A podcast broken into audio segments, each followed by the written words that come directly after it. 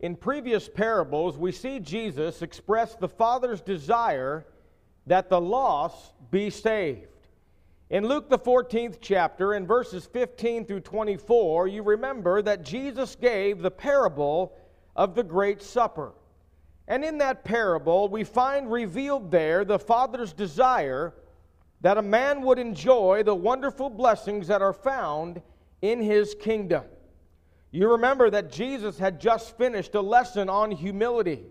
And in the beginning of the book of Luke, the fourth chapter, in verse 15, the Bible says, And when one of them that sat at meat with him heard these things, he said unto him, Blessed is he that eat bread in the kingdom of God.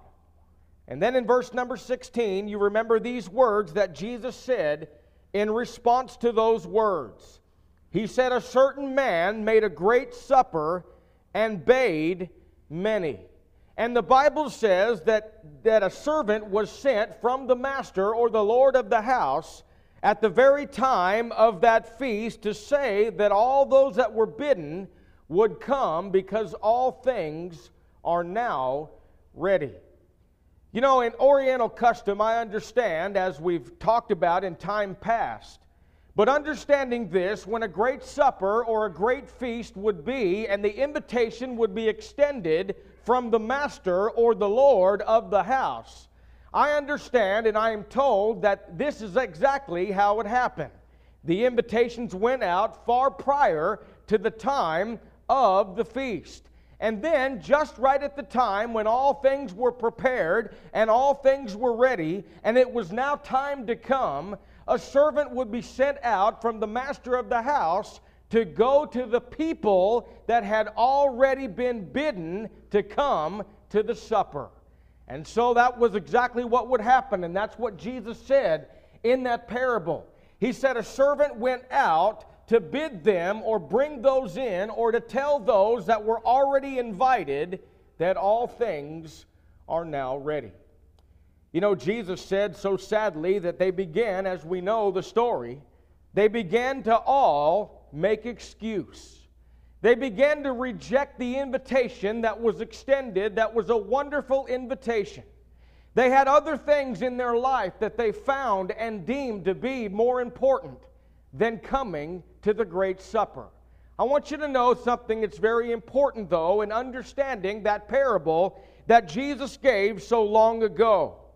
They had plenty of opportunity to rearrange their schedules if need be to put the great feast and the great supper of first and foremost by way of importance in their life. But they did not. Realizing they had already been bidden to such a wonderful supper, the Bible says, and Jesus declares, that they all begin to make excuse. And the first one says those words, he says, I've bought a piece of ground, and therefore I must go and see it. You see, there was a possession in his life that was keeping him from the feast. The second one said, I have bought five yoke of oxen. There it is. He said, Please have me excused. He had a business transaction that was more important. Well, the third one said, Well, I, I've got a wife and I can't come. There's certainly nothing wrong with having a wife. I have one myself. The point being is this, and that's the point that Jesus is conveying. This was a man that had a social tie. And I'm going to tell you something whether it is a business transaction, whether it is a personal possession, or whether it is a social tie, or whether it is anything else in all the world that might stand in the way of accepting the great invitation to the great supper it would be wrong. We find, though, that there's a common thread that's interwoven through these three excuse makers, and that is simply they felt that other things were far more important. You know, very sadly, as a result, the landowner in the parable lost his chance to secure a part of heaven in order to get a part of the earth. The businessman missed the chance to get the world's greatest business partner on his side in order to go see how his oxen were. And the third one, well, he got a wife. You see, the Lord lets us know that oftentimes we let trivial things get in the way. We let trivial things stand in the way of service to the Almighty God. But you know what Jesus said?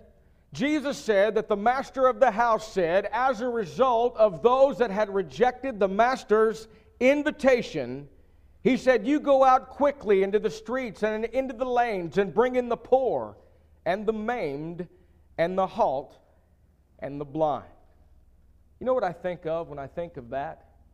I think of the society that we live in. It's a very, very competitive society. Our children begin to compete in a ranking system in the schools. If they play sports, everything is based upon competition. And by the way, there's absolutely nothing wrong with good, wholesome competition. It is good for us. I'm not saying that. What I am saying, though, is from the time that we are small children, we begin to compete. And the strong survives. The best go to the top. The best in every category rise to the very top in every field. But you know what's very encouraging to me?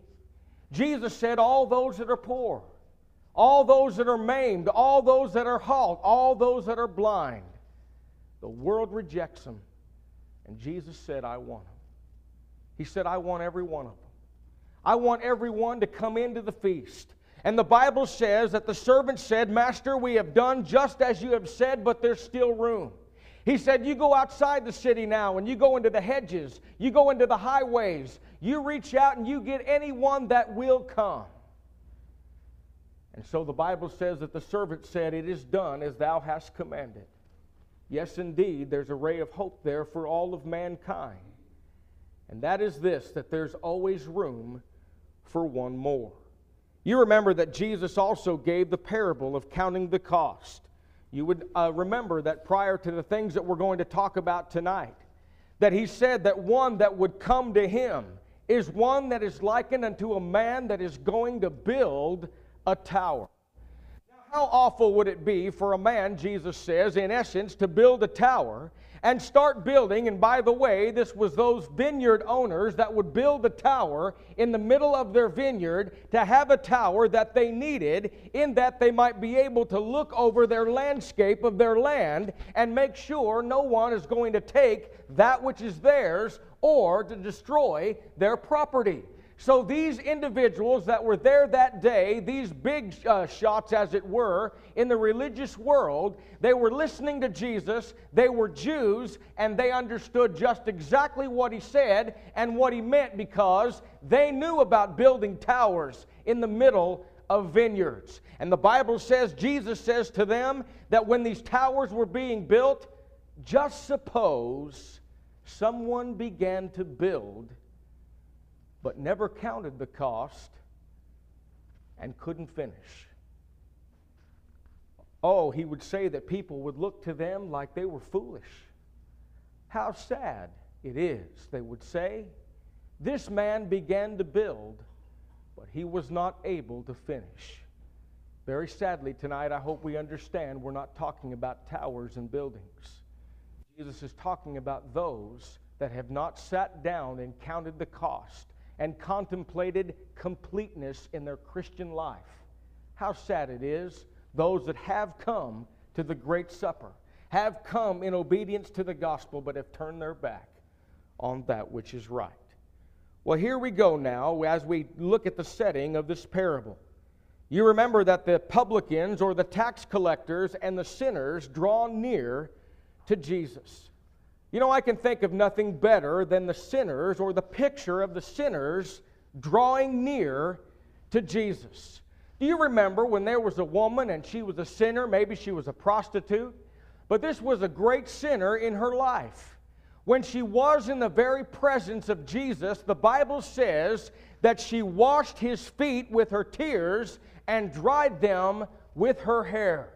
You see, when she was in the very presence of the Lord, she recognized and realized she was a sinner. She was overcome with that, and she was greatly appreciative of who Jesus was.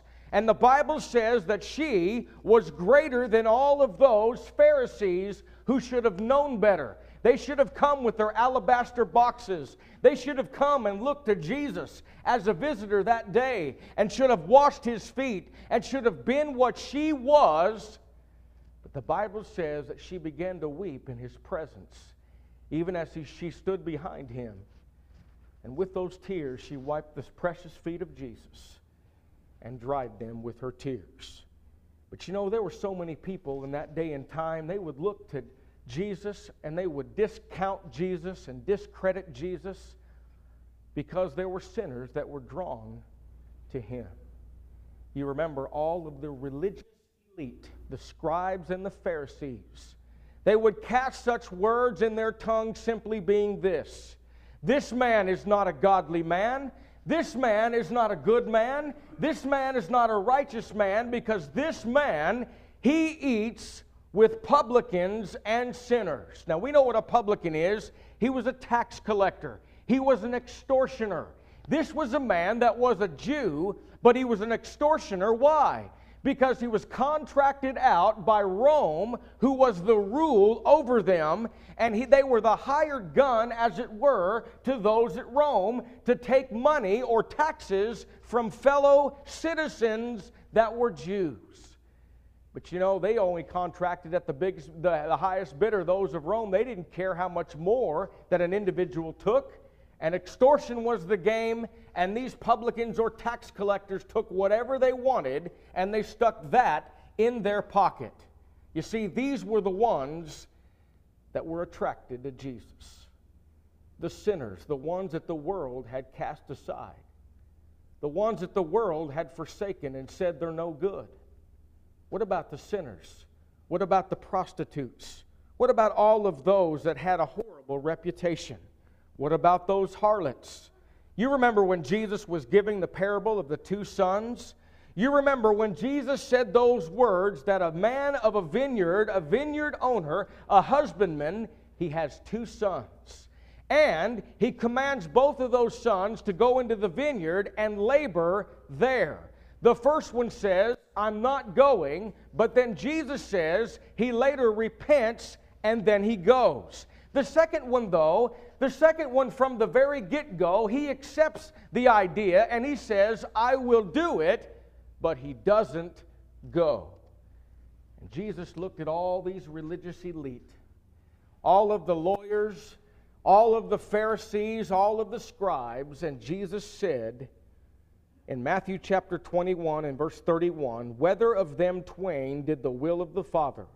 They say unto him, The first. And Jesus saith unto them, Verily I say unto you, that the publicans and harlots go into the kingdom of God before you.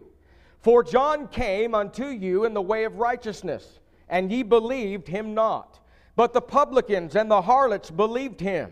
And ye, when ye had seen it, repented not afterward, that ye might believe him. As they followed John the Baptist, those sinners of the day, so did they follow Jesus because he had something that was better for them. Well, there were those that would try to discredit him. There were those that would begin to murmur, and those that would murmur were indeed those Pharisees and those scribes.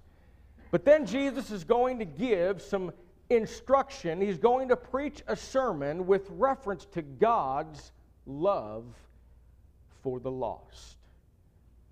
You think sometimes we might lose sight of that? Oh, we believe in living a wholesome life. We believe in doing that which is right. Let's not discredit that. I'm not saying that at all. I'm not saying that folks that are living in sin are to be accepted in their sinful state because God does not embrace them in their sinful state.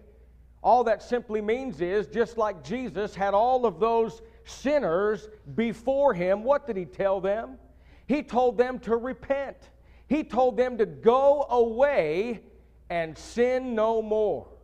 Forgiveness was had when a person made the about face in their life and decided that they no longer are going to live as a sinner. It was those people that were forgiven. But let us never ever lose sight of this fact. Regardless of what a person does in their life, don't misunderstand me now. Regardless of what a person does in their life, God may abhor and hate their sin, but He loves their soul. He loves their soul. He will never stop loving the sinner. God hates sin, but loves the sinner. And so here we have the parable of the lost sheep.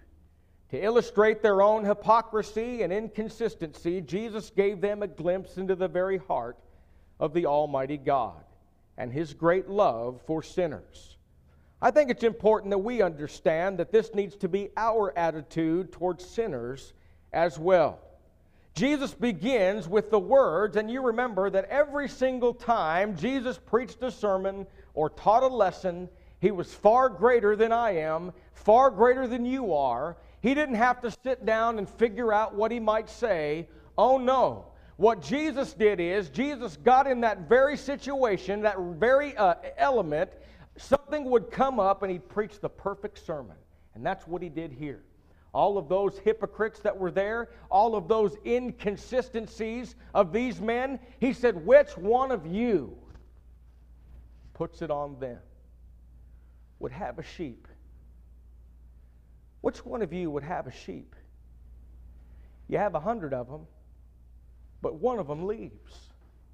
One of them departs. He said, Which one of you, and the language there is telling us, he is basically saying, in essence, every single one of you would do this very thing. That's what he meant when he said, Which one of you? And so Jesus says they would do that very thing. They would go out, leaving the 90 and 9, and find that one lost sheep. And notice, notice how precious and priceless it would be to this shepherd or this sheep owner. He would go out and he would find that one sheep that was lost away from the flock. He would pick it up, he would hold it, he would drape it over his shoulder, and he would walk regardless of the amount of distance or the amount of miles that it would take to go all the way back to his place where the 99 were. But you know what Jesus says? Then he says, not only are you going to do that, but then you're going to start rejoicing. You know what else you're going to do?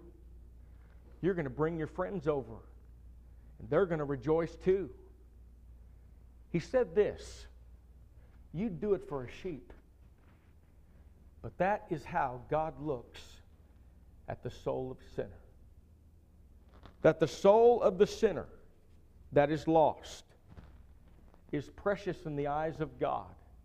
And there's greater rejoicing when the one that comes into the fold that was lost. A lost sheep is converted and comes to the fold of the great shepherd. There's more rejoicing for that one than for the 99 who are already just and righteous. Oh, we don't want to uh, misunderstand this point, though. We don't want to misunderstand the point to say that those that are still living faithfully and those that are Christians and obeyed the gospel prior to that time are not precious in the eyes of God? Oh, yes, indeed, they are. And if you're a Christian tonight and you are living your life faithfully in accordance with the Word of God, then I'm going to tell you something tonight. The Lord is proud of you, the Lord is needing you to do His business, and the Lord loves you too. But the reason that there's so much joy over a sinner that repents is because of the other side of the coin if he no longer or doesn't repent eternal destiny in a devil's hell. I think this tells you and I, when we need to have a love for the lost, the importance of preaching to the lost. I understand that we sometimes preach the gospel, and we need not to be weary in hearing the gospel. If you've been a member of the Lord's church, it doesn't matter 50, 60 years. Don't ever get weary in hearing the greatest story ever told. Do you still marvel at the things in God's Word where God's plan was fulfilled in the sending of His Son? Does it still not move you when you think about Jesus on that day when those nails were driven into His hands and into His feet? When Jesus lived the perfect, perfect life, became the perfect sacrifice. And as Jesus died on the cross, He said those words to His Father It is finished. What is finished? God's plan. Doesn't it move you to think that God did that for you? and for me. Don't ever get tired of hearing the simple gospel. It is the simple gospel that we must preach to the lost, for we love them too. You remember that old song that we used to sing, I Love to Tell the Story?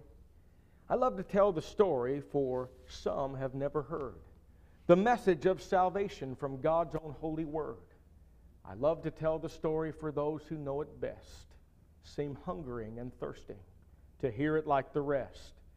And when in scenes of glory we sing the new, new song, twill be the old, old story that I have loved so long. Let us never grow weary in hearing the greatest story ever told. Well, let's look now at some lessons gleaned from this parable. We find that there's a tremendous lesson of the love of God in seeking those that are lost. God's love is not a waiting love, God's love is a seeking love.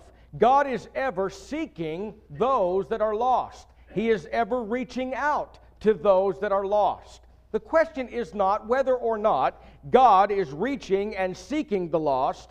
The question is, how is he doing so? Well, certainly not miraculously, certainly not directly from heaven. Is he going to move us and guide us and have us by the back of the neck, guiding us as he would have us to go? It goes all the way back, as the Bible says in John 3 16, for God so loved the world that he gave his only begotten Son, that whosoever believeth on him should not perish, but have everlasting life. That's how it began. It began that God so loved the world, and that word so means in like manner. That was the type of love he had, is he sent his son. All right. He continues to seek and save the lost through Christians preaching the Word of God. He's depending on you and I. He continues to reach out to them, to seek and save them that are lost. But He's counting on you and I, and sometimes we let this become the greatest or best kept secret in town. But understand this, where the Bible says in Matthew 28 19 and 20, this is what Jesus told them to do. He said, Go ye therefore and teach all nations baptizing them in the name of the Father and of the Son and of the Holy Ghost. But notice, teaching them to observe all things whatsoever I have commanded you. And lo, I am with you always, even to the end of the world.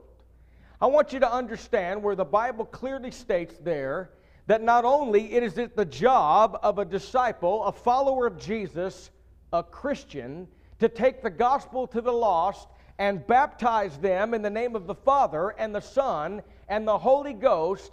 But I want you to understand tonight we have a responsibility from that point forward to give them something that'll sustain them in this life.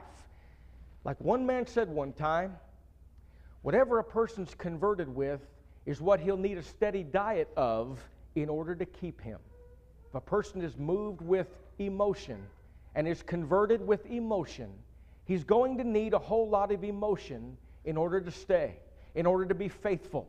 But if a person is converted with God's Word, then all he needs is a whole lot more of God's Word. And if we will take that gospel and take that Word of God and instruct it to those and teach them all things, they will remain faithful until the end.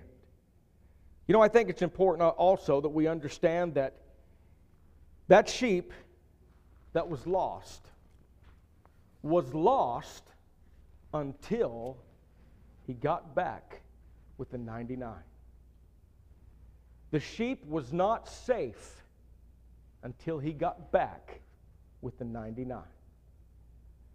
Ladies and gentlemen, tonight, the 99 is the ark of safety. The 99 is the Lord's church.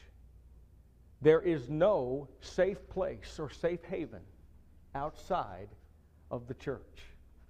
You know, I realize tonight there are many churches, there are many religious affiliations in the world. I know that. I'm not concerned about any other affiliation in all the world. All I'm concerned about tonight with is this the church that he built, the one that he promised that he would build in Matthew chapter 16, when he said, I will build my church and the gates of hell shall not prevail against it. Oh, yes, indeed, we want to be a part of that. We want to be in the ark of safety. We want to be part of the body of Christ. There is no salvation apart from the Lord's church. Part of the body of Christ is when we are safe in the ark of safety. A person is lost in the world until they come to Jesus. You know, sometimes people think that we can be saved in whatever condition we want to be in, whatever sinful condition, whatever choices we make. Because Jesus died a long time ago, we can be saved in that condition. And then over time, God works on our heart and seeks to change us. That's not what the Bible teaches. The Bible teaches we must change first, we must repent first. We must make the about face in our life and make the determination that we are going to change first. When the gospel is preached in all the accounts of New Testament biblical history of all of the conversions in the book of Acts, we find that there was an alien sinner that was living their life apart from or away from God. And then something came to them in their life, was another man preaching the gospel to them that caused them to make a change in their heart. It all begins in the heart. And I'm here to tell you tonight if the heart's not right, there's nothing right. If the heart is not changed, then a man cannot change. Sometimes people change their direction by their actions, but their heart is far from Him. The Bible clearly states when a person is going to be saved, it is by hearing, and hearing by the Word of God. A person comes to hear the gospel. When the Word of God, which has the power to save, is preached, it is that Word and that power that is affected on the heart of man. It is that that's going to cause a man to make a decision. When he hears the Word of God, then he must believe or not believe in order to continue down the path of what a man must do in order to be saved. Yes, he must believe in Jesus Christ. He must believe that Jesus is whom he says he is, that Jesus is the Christ, the Son of the living God. Then the Bible says that a person must repent. That's the change that we've been talking about tonight. A person must make the determination I am going in this direction. I always have been going in this direction, but I no longer want to do so. I want to make a change. Then a person stands and says those precious, wonderful words I believe that Jesus Christ is the Son of God. You know, when a person does that, Romans chapter 10 tells us those things are unto or up to salvation. But you know something? There's only one way to get into the body of Jesus Christ that we've talked about tonight. Galatians 3:27 says, "For of many as you have been baptized into, into Christ, have put on Christ." All of these steps are unto, but baptism for the remission of a man's sins is into Christ. There's no safety, there's no salvation outside of the body of Christ. Well, as Jesus wrapped up these thoughts, there's one thing that we must understand from what we've learned. What about when the Bible says that we are to be separate from the sinful things that are in the world? Remember last night we talked about that the righteous needs not to even travel down the same path as the wicked. We got to do something different. How do we work all that out with the yearning love and the seeking love that God has and is expecting you and I to go to the lost? Notice, it is true that a Christian must be separate from the world. 2 Corinthians chapter 6 and verses 14 through 18. It is in fact true that we must not be unequally yoked together with unbelievers. It is true that we must come out from among them and be separate, saith the Lord. But this does not mean that we isolate ourselves from the world, for Paul recognized that we could eat with those in the world. 1 Corinthians 5 9 through 11. He instructed those at Corinth to eat with those in the world. 1 Corinthians 10 27 and 29. Jesus ate with the sinners, but not to partake of their sin or support them in their sin. He did so in order that he might redeem them. Now, I'll tell you, if that's your heart and your motive, there's nothing wrong with going and seeing someone that is living a sinful life. Remember what we talked about last night about the Word of God being the seed? And Jesus discussed that in the parable of the sower? And how it all boils down to, and I said that tonight too, the heart of a man. Well, you know what? Sometimes when a person hears the gospel the first time, their heart is not right yet. But that doesn't mean that we quit. We have to continue, continue, continue to teach them what's found in God's Word and prayerfully. Prayerfully, they will accept it with a good and honest heart because God is awaiting the time that He can give the increase. You know, after all, how can we be the salt of the earth that Jesus spoke about in Matthew 5 if we don't mingle with the meat? How can we be the light of the world, as Jesus said to be in Matthew 5 on the great Sermon on the Mount, if we don't shine as lights in darkness? He wants the lost to be saved so very badly. Yes, He does. He wants the lost to turn from the wicked of their ways. Listen, if God didn't love the lost, why would he put into motion a scheme of redemption of all those years from the time that Adam and Eve fell in the garden and put a plan together that lasted that long, that had to bring man gradually back to God? How would it be that God sent his only son to die on Calvary's cross that he loved with all of his heart if he didn't love the sinner? Well, one more thing I'd like to say tonight. You know, I think it's important that we understand that God also loves those that are Christians, but they fall away. But I think it's also important that we look to God's Word and look to another parable that Jesus said so long ago. We don't have time to go into it, I'll not talk long about it. But in the parable of a prodigal, that was the third and final parable that Jesus gave concerning God's yearning and seeking love for the lost. That's a different story, though. This is a fella, this is a young man that departs. I think it's important that we also understand the father never went after the son and supported him in that lifestyle. You know, I think tonight that sometimes we lose sight of that. And we support our loved ones who have made a horrible decision to go back into the world and do things we know are wrong. And we support them in that, and we're going to love them right on back. You want to love them? What did the father do? He stayed at home. And every day, I would imagine he looked for that boy to return. Finally, that boy realized that there was a detachment between his father and himself. If a man won't feel that, why would he come back? The Bible says this young man finally one day came to himself. And when he did, notice what he did. He purposed in his heart first. He said, I'm going to go back I'm going to go back to my father. I'm going to say, I've sinned against heaven and I've sinned against thee. I'm no more worthy to be called thy son.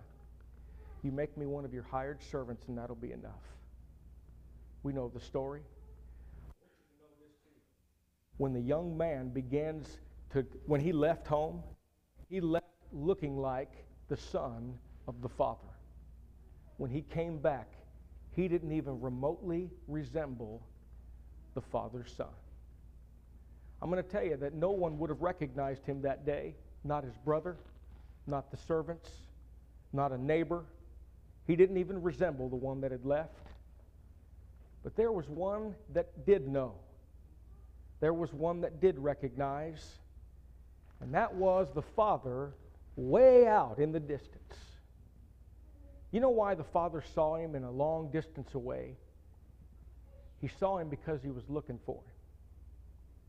He's always perfect. He always stands for that which is right. But he never stops loving his children when they fall away. The Bible says this young man comes to his father. He can't even get all the words out before his father fell on his neck and kissed him and said, Put on the best robe, put a ring on his hand, kill the fatted calf. We're going to eat, drink, and be merry, for my son that was lost is now found. Yes, indeed, God loves those that are lost. One more thing before I step down tonight. Sometimes we forget when we tell that story that there's another son he is a prodigal too. You ever think of that? Prodigal means wasteful. We think the one was a prodigal because he left. He was a prodigal that left, but there was another son that was a prodigal that stayed. You know what the problem was with the second? The problem with the first is his heart went first, then he went. His, when your heart goes, your life and your body and your actions and your decisions are soon to follow usually. But this other fella, the older son, his heart was gone, but he remained. That tells me something. That tells me sometimes we can think that we are in good standing with our God because we come and assemble. But we must examine the heart. And if our heart is gone, the Father, the same Father that's longing for the one that has departed to come back, is longing for you to change your heart.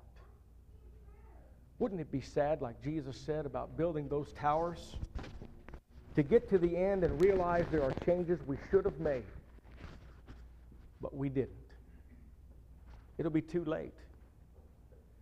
What about those awful words that sometimes we sing, almost persuaded? Almost, but lost. If you're not a Christian tonight, those are the steps that make you in Christ and wash your sins away. Hearing the Word of God, believing in Jesus, repenting of your past life, confess Him for whom He is as the Son of God, and be baptized in water tonight. All things are ready. You can do that and have your sins washed away. We thank you for listening to our podcast put on by the Church of Christ at 2215 Planz Road in Bakersfield. If you would like any additional information, or you would like to receive a free Bible correspondence course by mail, please email us at info at churchofchristbakersfield.com. Our service times are Sundays at 10:30 a.m. and 5 p.m. and Wednesdays at 7:30 p.m. Please make plans to join us. We would love for you to be our honored guest.